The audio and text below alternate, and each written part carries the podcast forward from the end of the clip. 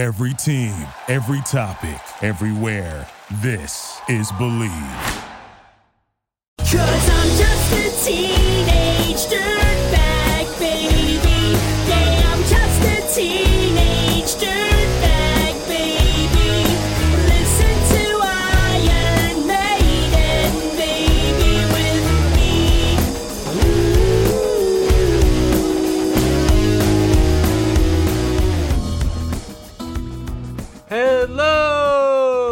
Relunchables podcast. I'm Jordan Holzer, proudly part of the Believe Podcast Network. In each episode, we'll be covering 90s, 2000s, film, TV, and pop culture.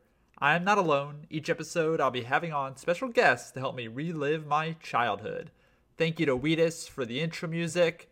We're back, folks. This week, we have a very special guest. We are having on Mike Reiss. If you don't know Mike, he is one of the creators, showrunners, writers for The Simpsons. Yes, The Simpsons. He's been writing on The Simpsons for nearly three decades, and in his spare time, this guy has visited over 134 countries. Yes, you heard that right. He's visited Iran, Iraq, North Korea, even the North Pole. Why is he coming on the podcast? Well, not only is he big into 90s, 2000s nostalgia, but also he is a host of another podcast here on the Believe Podcast Network. He hosts What Am I Doing Here with Mike Reiss, and he gets into all the crazy travel stories that he's encountered on these trips to these 134 countries. We get into a little bit here with him. Also, of course, we touch on The Simpsons, how he became a writer in Hollywood, working with Conan O'Brien. So let's get right into my interview with one of the creators of The Simpsons, Mike Reiss, but not before we play the intro music to The Simpsons.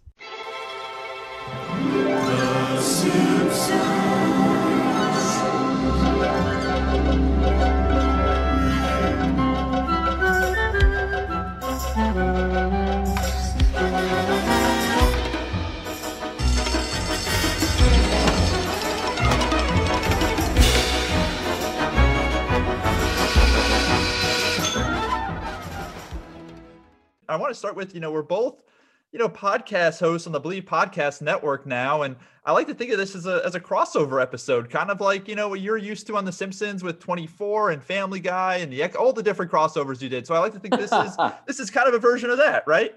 This is what that is King Kong versus Godzilla. are you are you more of a King Kong or a Godzilla in that situation? I'm a, I'm a King Kong guy for sure. And it was funny. I just watched the movie the other night, and then I watched the extra features where they're asking the cast, and they're all King Kong. Everyone's King Kong. I know. It's uh, Yeah. you know, Godzilla uh, lacks a little charm, but uh, you know, King Kong's like us. We're rooting for the home mammal. What were your thoughts on the movie? I, I know that we're getting a little sidetracked here, but I'm just I'm just curious because you know it's kind of ridiculous in a sense, but it's just amazing to see like CGI monsters fight each other. That was it. I mean, it's it's actually a bad movie. yeah.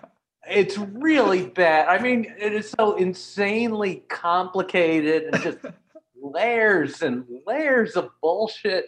And then then you get to that last fight and none of it matters. It is an awesome last half hour and it ended exactly the way I told my wife it was going to end about 6 months ago but it didn't matter. That was just a great fight, and it's it's a good lesson for anyone in entertainment, which is just make sure you end well. You know, people oh yeah. forgive anything. The amazing one was if, if you saw Godzilla King of the Monsters. Now this Yep. is this is just a terrible movie from start to finish, except for the last five seconds. I'm a spoiler alert. The last five seconds of the movie, all the other monsters who were about to destroy the world bow to Godzilla. and we were so moved by it. I never saw a movie do that where it just it won us over in the last five seconds.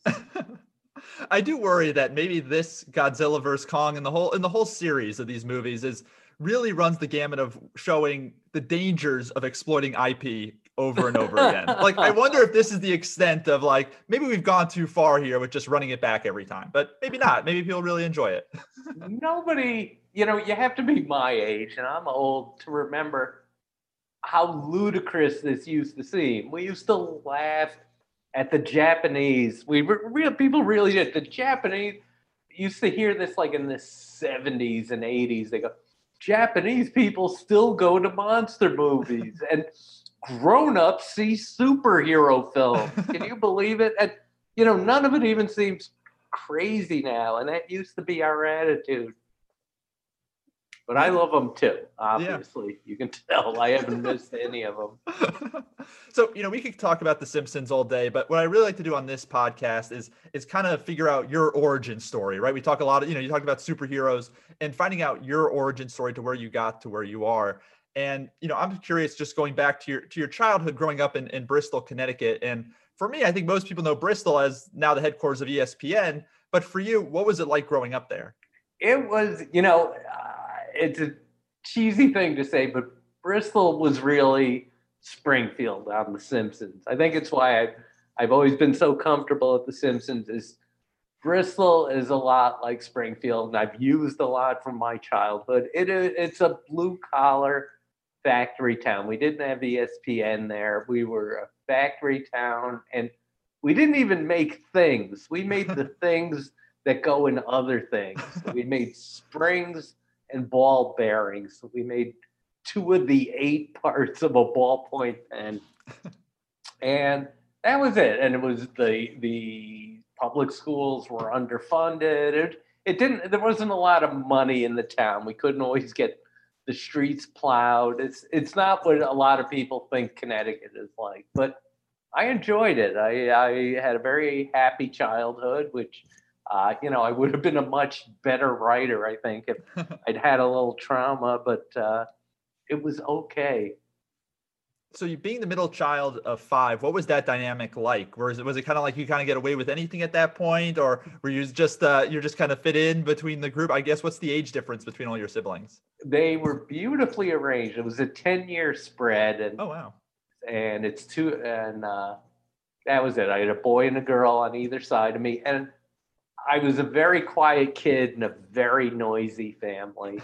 So uh, my mother, there were many nights, you know, the family be eating dinner, and then they'd hear me kind of quietly sobbing because my mom would forget to feed me. Everyone's eating, and I would just be sitting there with nothing.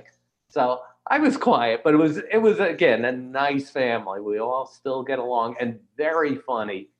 My parents, you know, just thought humor was important, and we kept we kept a joke encyclopedia in the family bathroom. That was that was our family Bible, and we all knew this 500 page book of jokes inside out.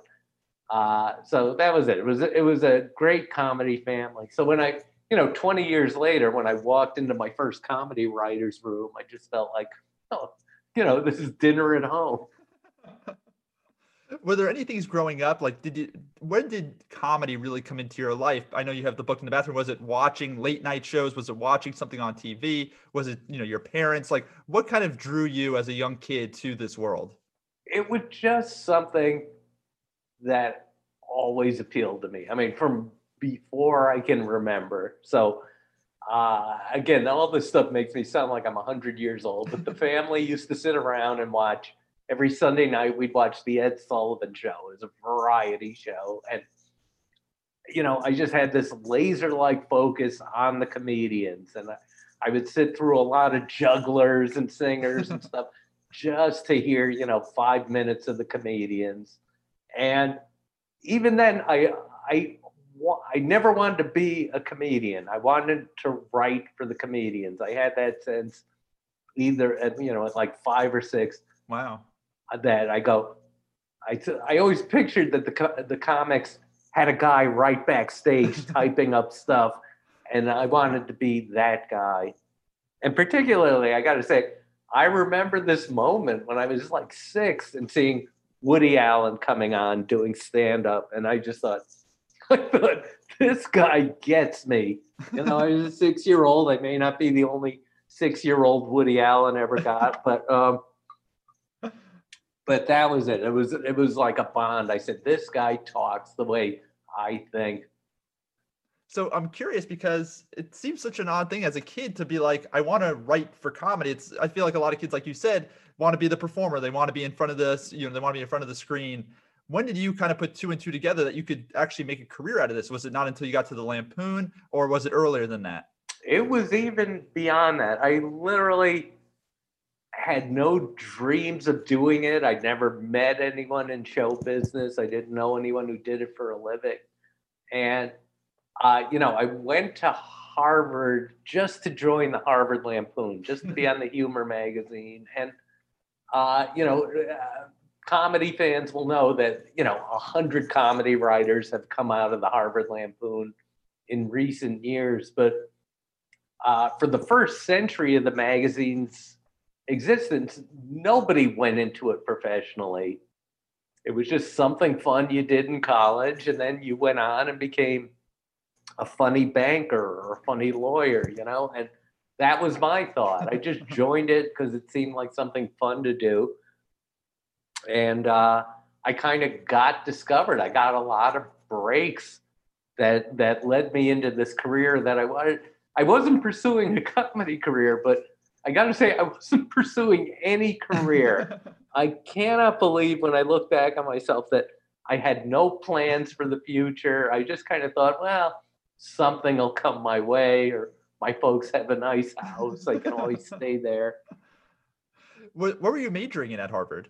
Oh, I was an English major, and uh, I, you know, I speak the language fluently. It was good. it was a complete waste of time. I, except for the Lampoon, I cannot say enough bad things about Harvard.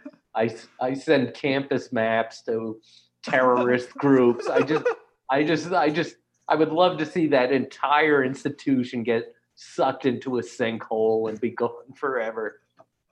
I know I saw your comments online about Harvard taking a, a rather negative approach, like like you mentioned on, on the institution. And, and I'm just curious, do you think it's just because, you know, the prestige that is just built up over generations and generations that really doesn't translate into anything?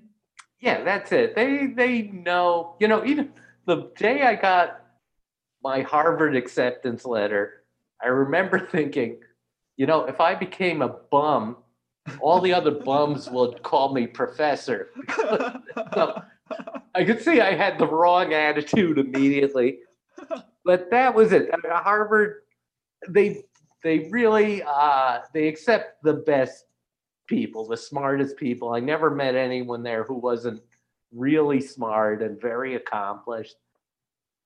And as a result, you know, they know these are good people and they don't have to do anything for them. And they don't. You know, there's no school spirit, there's no school activities. The uh, curriculum couldn't be more worthless. It's, it's almost like aggressively worthless things they teach you. Uh, and then you go on and you have some, if you have success, they'll take all the credit for it. Mike, you'd be a great commencement speaker at Harvard. You, you know, they, they got they got to bring you back. They really do. you know, I gave I, it's a story I love to tell. I, I got invited to give a commencement address at uh, at a school in South Carolina, and I gave a speech similar to that. It was just sort of it was funny and lighthearted, but it was sort of about how pointless everything you learn in school is. And I thought, you know, there were 700 people in the audience, and I could hear 500 people laughing, but I couldn't hear the other 200 people hating my guts. So, so the speech ended, and I'm ready to take a victory lap. And security, this is no joke, security rushed the stage and said, We've got to get you out of here. Oh There are God. people in the audience who want to kill you. Oh my god, yeah. That that is too funny. I, I'm curious though, coming from a blue collar family though, were your parents like was it a big deal for them to see you go to Harvard? Like was that big for them and they want to see you use that degree to something, doctor, lawyer, whatever that may be?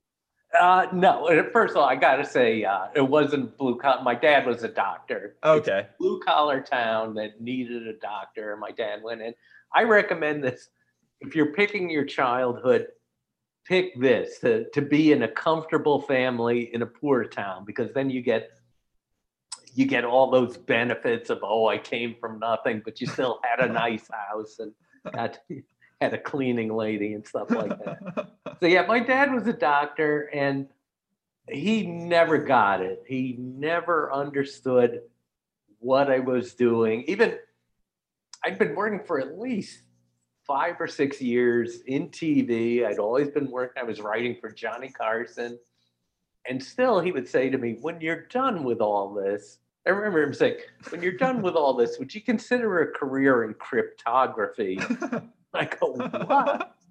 so he he never really got on board with it till till finally it, it was the year 2000 and Time magazine called The Simpsons the greatest show of the 20th century, which makes me think, you know, if it's the greatest TV show of the 20th century, it's probably the greatest show of all time because there weren't better TV shows in the 19th century, you know? Yeah. So, so once my father re- read it in Time magazine, then he believed it. It had to be in Time for him to believe anything.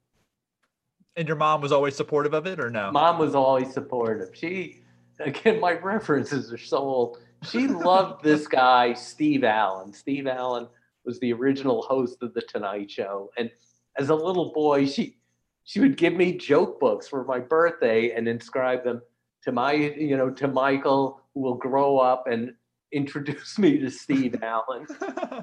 And so, you know, I did grow up and I wound up using Steve Allen on every show I worked on. I put him on uh, The Simpsons, on The Critic. Uh, we use them on It's Garry Shandling Show. I got way too much Steve Allen. and and during your time at Harvard and, and working at the Lampoon, how did the relationship start with Al Jean? And, and obviously that became like a lifelong relationship. How did that start? That started, uh, Al Jean uh, was my friend freshman year. He, you know, Al was a super genius. He got into Harvard at age 16. He was a math major. He was going to become a doctor. And uh, he just saw I was having fun at the Lampoon, and nobody was having fun at Harvard. so he put his mind to it. Well, I'll join the Lampoon too. And you know, the Lampoon's not a club. It's not a society. It is. There's a very rigorous, tough competition to get on the Lampoon. It's a lot of work, and they take uh, about seven people for every hundred who try out wow.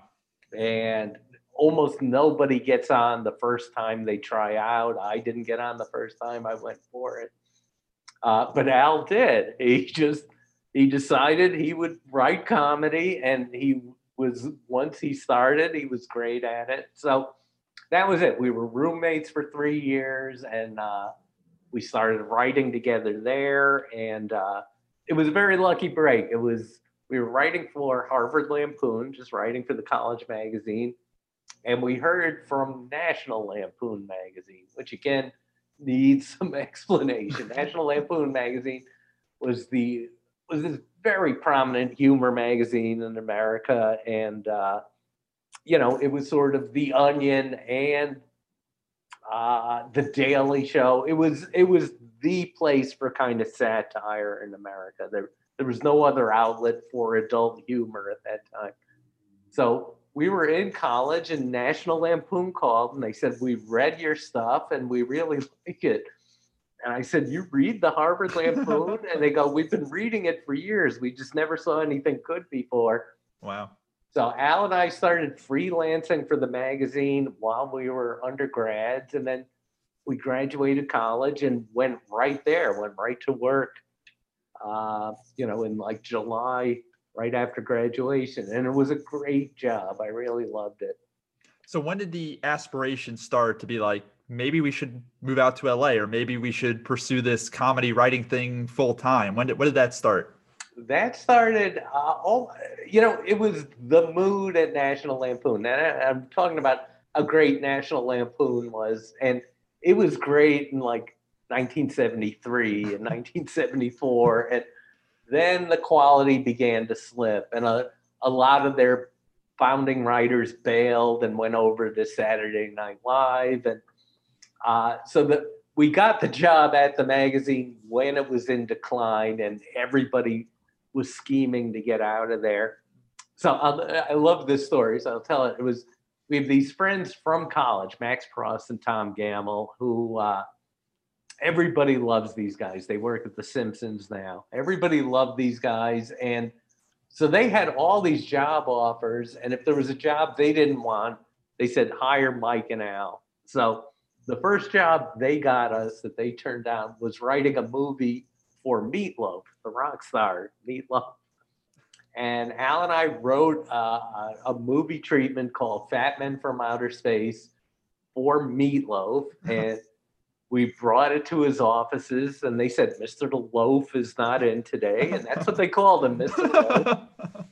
And they said, but here it is, and we'll pay you. Come back next week and we'll pay you for it. And we came back next week and the office was shut down and boarded up. They had down rather than pay us the five thousand dollars oh my god. for this uh, movie treatment. So that was my introduction to show business. and then uh, again, these guys, Max and Tom, had an offer to work on the movie Airplane Two. Airplane Two.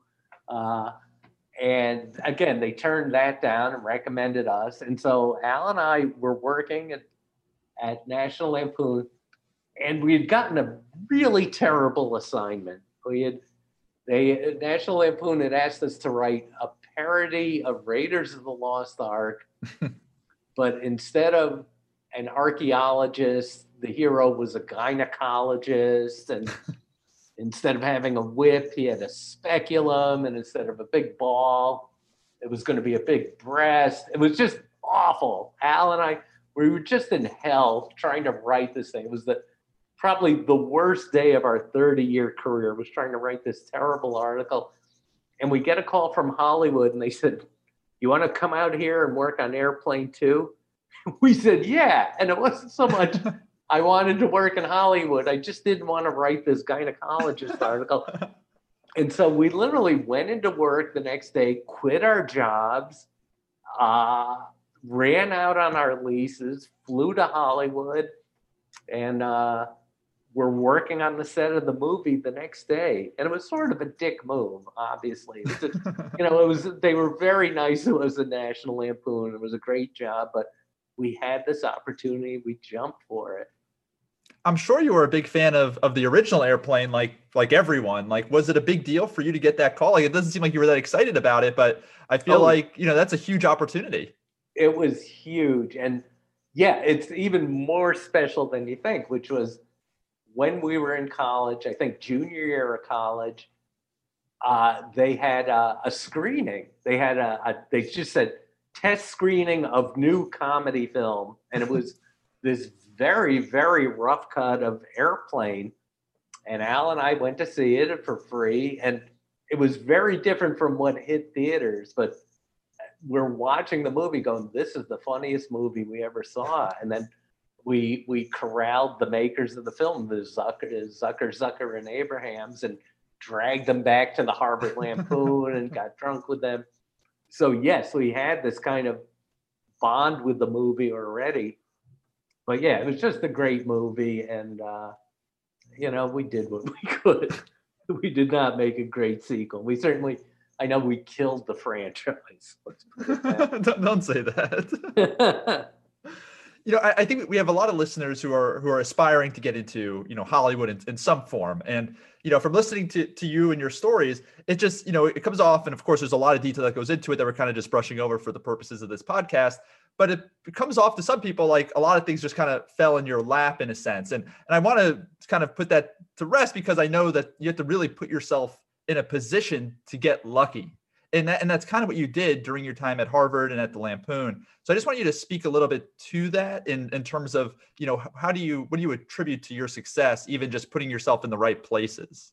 Yeah, uh, one thing I will say is, and this is the what I do say at commencement addresses, because usually at a commencement they bring in a big success, and the success comes in and goes, "Follow your dreams, follow your dream," and that's that is shitty advice. That is just terrible advice, and you know they should. Uh, you know, for realism, they should have some failures give commencement addresses. You know, some guy who said I dreamt of being a, a drummer in a rock band, and that was a stupid dream. And now I work at Walmart, and I I am addicted to crystal meth, something like that. I, so so I don't say that. And should we go gotta say- our? Should we jump to our sponsor, Walmart, right now? Is, is that? No, Sorry, I cut you off. that's it. No, uh, but my point is just, you know, that's one way to be. Uh, but you know, you can look at a guy like me because I I've, I've had a nice career and I'm not that ambitious and I'm not that dynamic and I don't have big dreams. But one thing I do do that anyone can follow is just say yes to everything. Just if an opportunity, you know, you don't have to chase every opportunity, but if opportunity comes your way, grab it. And the story I just told about quitting my National Lampoon job to work on Airplane 2, that just came my way and I said yes. So I recommend that to, to at least to people like me. You know, just seize anything that comes your way, say yes to anything. You know, do a lot of things. It's when we talk about my podcast, that'll be that's something it's just the story of a man who just goes everywhere because somebody says come here. I go all right i'll go there. So yeah say yes to things but also you got to work really really hard. On any opportunity that comes your way uh work work very very hard. Oh yeah. No, that's a consistent, you know, theme that we've seen throughout is, is there's no substitute for hard work and there's no shortcut necessarily to get to where you want to be.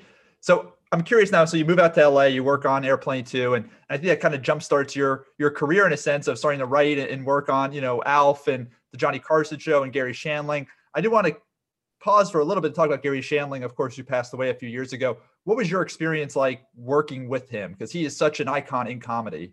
It is. It's funny. He's such an icon. He, you know, a very nice man, and not only an excellent writer, but a writer at heart. You know, writers and comedians are are completely different characters, and uh, I always felt he was more a writer. He cared more about the writing, and you know, you, you could see him be such a reluctant performer. So, um, I, I have to say because there's so much idolatry to the guy, he was he was the world's worst boss.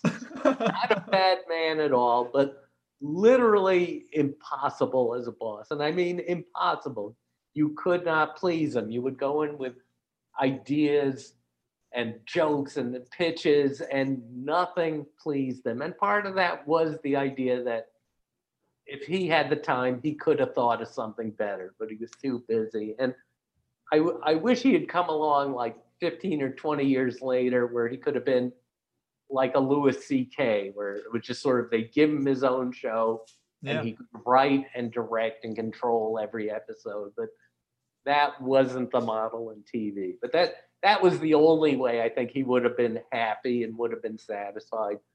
And that's a shame too, because you know, from the outside, just watching the shows, and of course, you know, the Larry Sanders Show. Ultimately, like people just see him as, as like you said, an icon, and seems to be getting along, but doesn't always show what's behind the scenes and whether someone he seems really like someone who was tortured by by his success and someone who was always thriving for a level that may have been unattainable. That was it. Yeah, never. Uh, there was a funny moment where uh, I worked on the show called Sledgehammer, and the hours were very, very long at Sledgehammer. But but Garry Shandling, I forget how he even knew us. Called us up. He said, "I'm hosting the Tonight Show this week. Can you write me some jokes for the monologues?" And Oh wow. and so we would work lit- sometimes till one in the morning at Sledgehammer. And then from one to three in the morning, Al and I would write jokes for Garry Shandling and then drive to his house in the valley and drop them off at three in the morning in his mailbox. And it was it was only later I found out we were doing this, and Alan Spencer, the bo- our boss at Sledgehammer, was also doing that. Oh my god. It was Garry just had again, he just had dozens of writers helping him out because he was never satisfied. And he would never use our jokes. He would use the setups of our jokes. That was pretty much Al always said that was our job was to find him funny setups and then he would write his own punchlines. But we would work so hard on these jokes. And then I remember Jerry coming out to begin a week of hosting the Tonight Show. And he wa- the band is playing, the audience is going nuts. He walks out on stage, and his first words were, I forgot how much I hate doing this.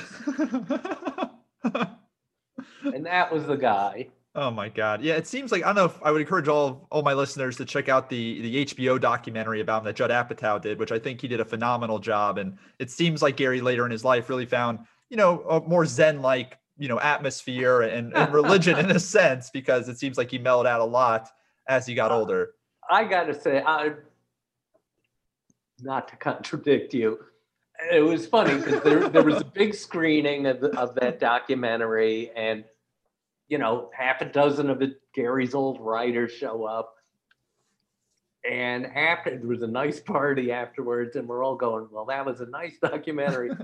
that wasn't the guy I knew. Because Wow. he, he wasn't a Zen guy. He, what, what he was Judd Apatow made a beautiful documentary. I think Garry was great to Judd.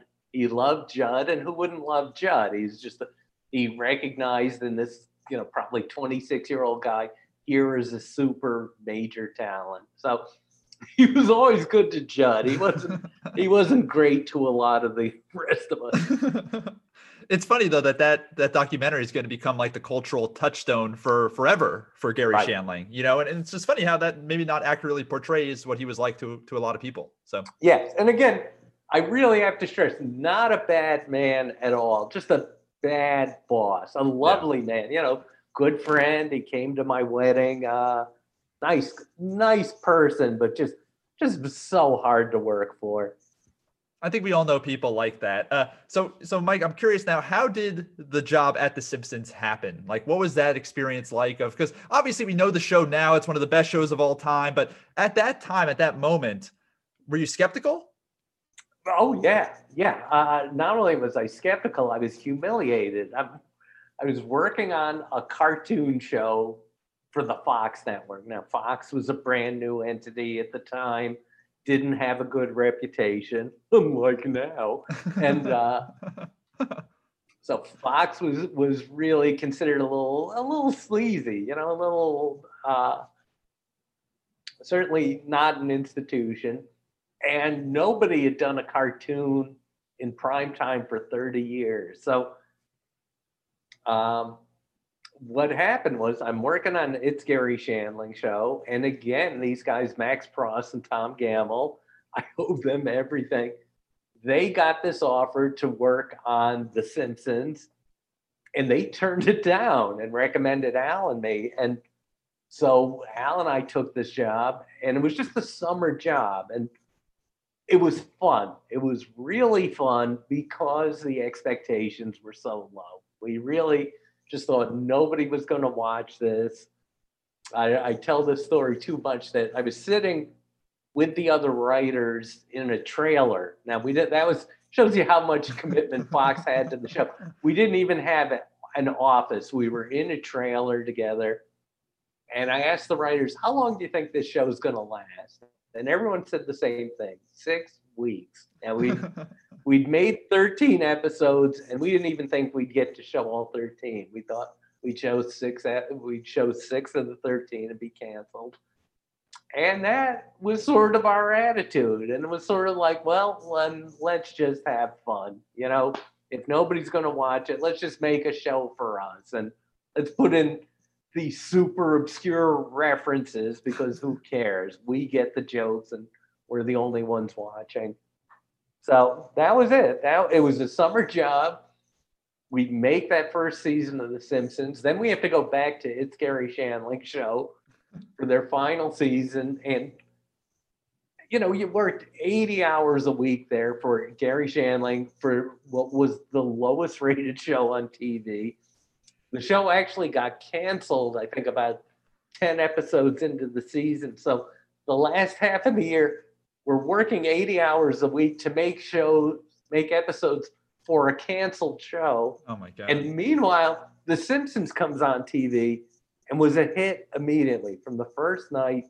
You know, you'll read cultural histories of Simpsons. They go, it was slow to catch on or it built momentum. It was like, no, the first episode of The Simpsons got the highest ratings in the history of the Fox network. So that was it. Here's this hit show is coming on the air, and Al and I still owe six months to Garry Shandling. Oh my god. But you know, finally that show ended. We went right over to The Simpsons, and uh, that's where we've been for the past 32 years. That's incredible. Incredible. I- I'm curious because, you know, I know Conan O'Brien has, you know, famous because, you know, obviously his stint on The Simpsons and SNL. Did you know of him? I know he was a few years behind you at, Harvard. Did you not know of him until he was on SNL or did you have a relationship with him going back to Harvard? I it goes all the way back. I think I was at National Lampoon. I had graduated college, and a friend of mine calls me from the Harvard Lampoon. He said, "We just got this guy on staff that you've got to see. It's just we've never seen anything like him." And it was 19-year-old Conan O'Brien, who was exactly like 56-year-old Conan, Conan O'Brien. He was just fully formed. He was that guy and I took a trip, you know, I took a train from New York to Boston just to meet this guy. And, you know, he's that guy. I just knew, everybody knew instantly, well, here's the funniest man in the world. And so, uh, you know, years later, Al and I get our first TV job. We're writing for a very funny sketch show called Not Necessarily the News. And when they're looking for writers, we recommend, among other people, we recommend Conan O'Brien. And Conan, they get Conan O'Brien teamed with Greg Daniels, the two of them as a comedy team, splitting scale. So splitting like 1600 bucks a week, working on this sketch show. And then five or six years later, Al and I are running The Simpsons.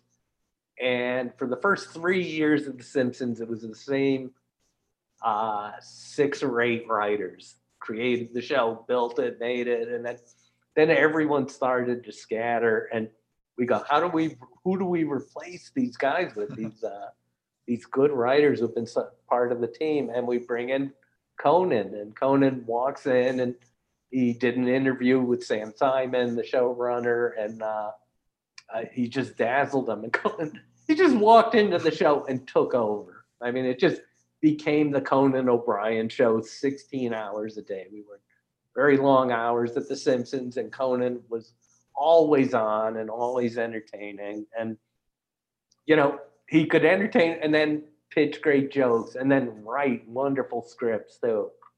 Did you see? sorry, did you see the career that he would ultimately have as a, as a talk show host? Did you see him as a as a performer, or was it, it was just like a writer at that time?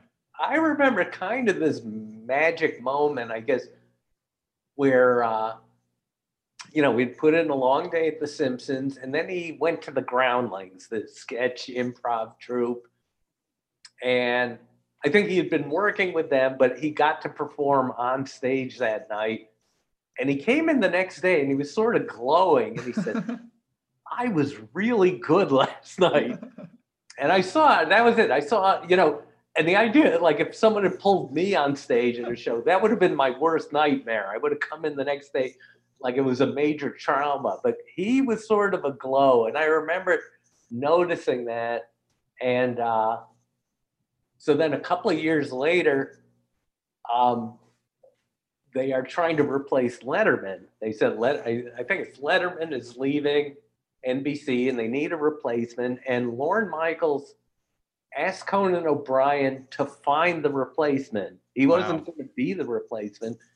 Uh, he just he thought maybe you can run the show. And I remember Conan wanted Rob Schneider. Hmm. And he knew he had worked with Rob Schneider at SNL, and uh, you know people know Rob Schneider, I, and I've worked with him. It, it would have been an, a good choice. Rob is an extremely underrated talent, ext- very smart man, very uh, very funny, very talented, very affable. So he wanted Rob Schneider, and uh, I think Lorne didn't go for that, and uh, I think Lorne wanted Damon Wayans, and Hmm. And Conan said that's good, but I don't know if I could do a show with him, and they couldn't agree on anyone. And I think Lorne finally said, "Well, what about you? we just try you, Conan." It was out of pure frustration. and that was it. And Conan had a little audition show. He did a fake episode. I think some people know this. He he went on the Tonight Show set and did a uh, a half hour show, a test episode, and he interviewed I think Jason Alexander and Gina Gershon, and I was there in the audience. There were just like twenty or thirty friends, and we're watching, him going, "Wow, he's really good." He was really funny and comfortable, and that was it. And uh, he just took off from there. Incredible. Incredible. And poor Coney, to this day, people say to him, Are you ever going to write more Simpsons? you know, I've got a career. I know the Simpsons fans like, you know, they can't get enough of him. They want him back and, you know, it's uh it's not like he has another career. But Yeah. Mike, you've really done everything in this business from writing in TV and film, published children's book author, memoir. What made you want to get in the podcast game? It must have been the money, right? it's it's a little embarrassing because you know I'm coming into podcasting when there are literally I couldn't believe this there are literally one million podcasts out there. So you tell people you're doing a podcast, it's like telling them I'm thinking of writing email. You know, it's just sort of- everybody's doing it, and what it was is just there's something I think uh, the only thing kind of special or unique about me is uh, I travel. I travel a lot when I'm not working. I go everywhere in the world. I've been to 134 countries. I, Wow. go, I go to the places nobody wants to go. I've been to Iran and Iraq and North Korea. I've been to Syria, all over Africa. I climbed Mount Kilimanjaro and I've been to the North Pole and the South Pole. And, you know, what's kind of funny about it is I don't want to go any of these places. I hate to travel. My wife loves to travel, and I love my wife. And if I want to hang around with my wife, I've got to go to Syria to do it. So, you got to bring So- a video camera.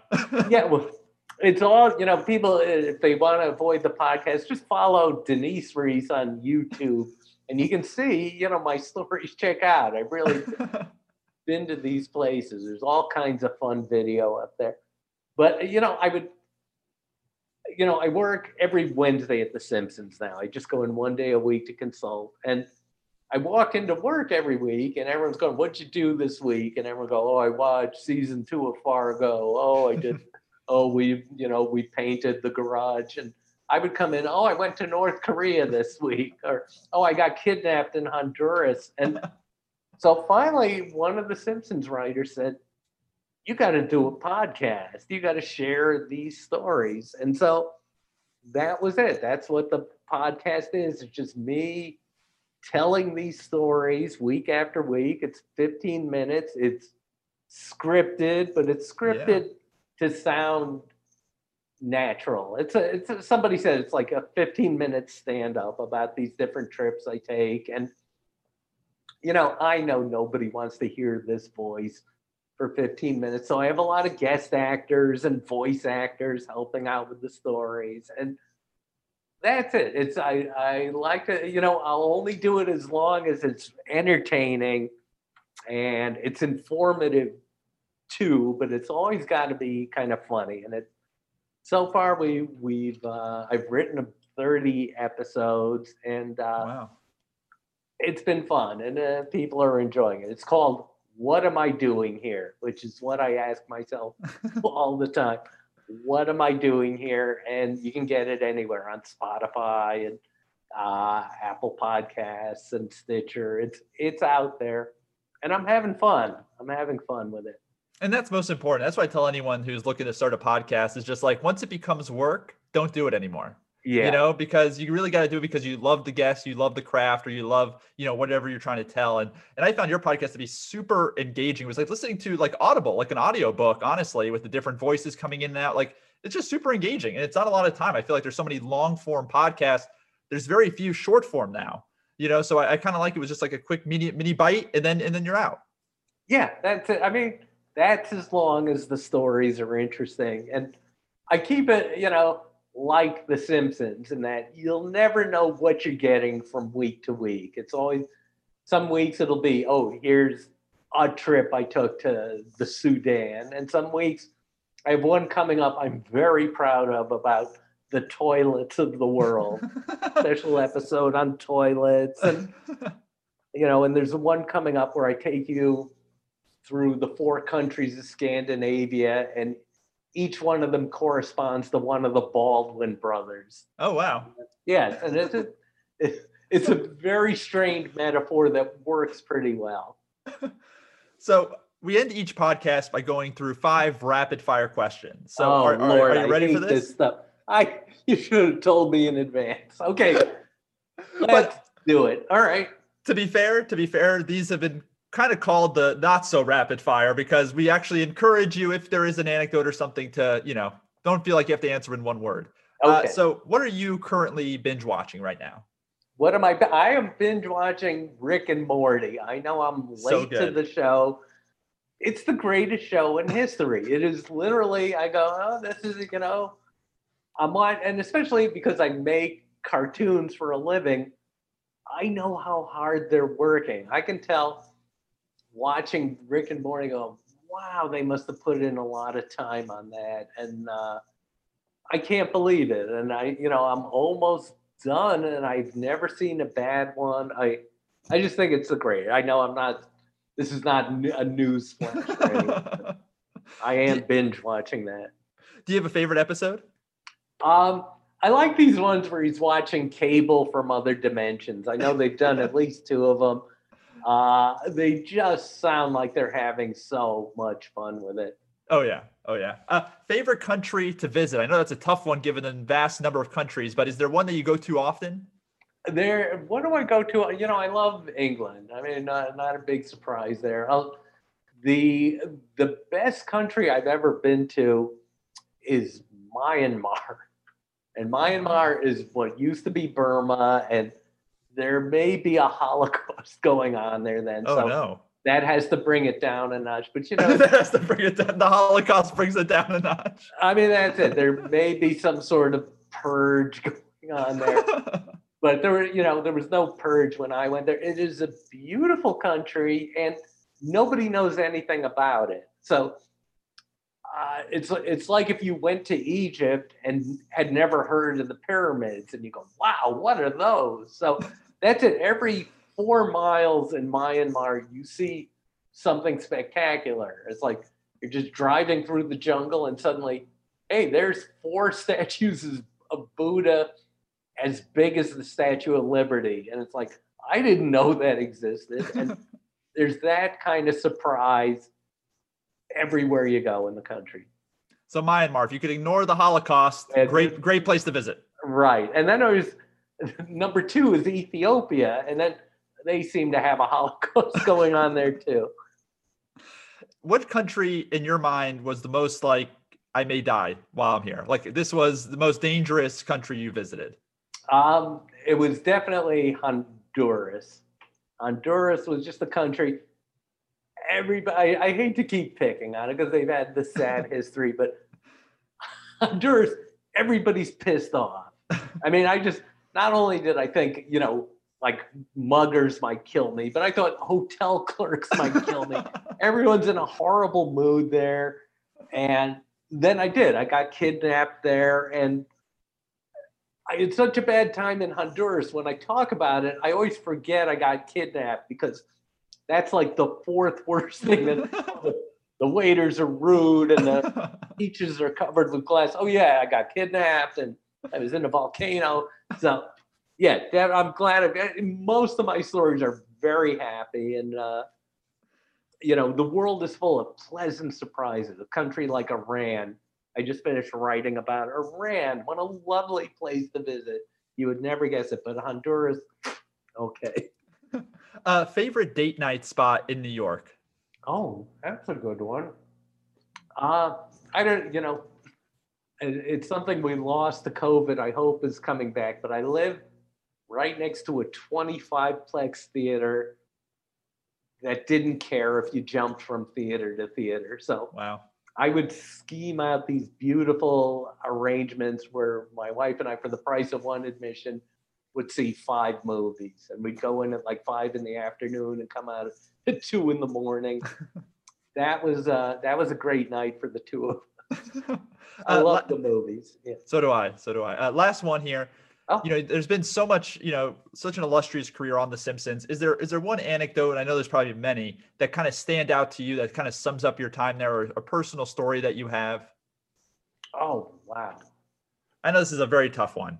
No, I always, I mean, my mind always goes to working with Michael Jackson. I wrote the episode, which you can't see anymore, of uh, where Michael Jackson just guest starred on The Simpsons. And everything about that was crazy and it was very pleasant. And he was a nice man and very accommodating. And I think a lot of people, I, I, I just heard Jim Brooks tell this story. So I guess not everybody knows the story where uh, we wrote the script for Michael and he does all the acting in the morning and he's a terrible actor. He was a terrible actor.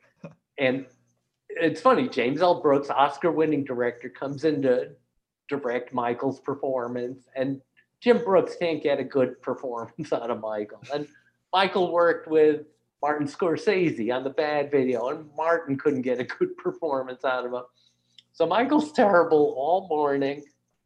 And then we go, well, we'll have lunch. And then in the afternoon, he'll do the singing, and that'll be great. And we come time, he's all right, Mike, it's time for the singing. And he goes, all right, Kip, could you come in here? And Michael Jackson, for the singing in that episode, he brought in his authorized sound alike, who's this little white guy named Kip Lennon. And Kip Lennon is the guy who does all the singing in uh, the the Michael Jackson episode of The Simpsons. And and Michael was just standing two feet away from the microphone, laughing and laughing like this was the funniest prank in the world. And I don't know who it was a prank on, but uh, you know, what let me be the first to say Michael Jackson was an odd guy. Breaking news here on the podcast, Mike. Breaking news. This is why you'll listen to this show to the end. Uh, Mike, thank you so much for coming on the podcast. I really do appreciate it. I encourage all my listeners to go over and uh, you know check out your podcast. Really great stuff. Thank you. This was a ton of fun.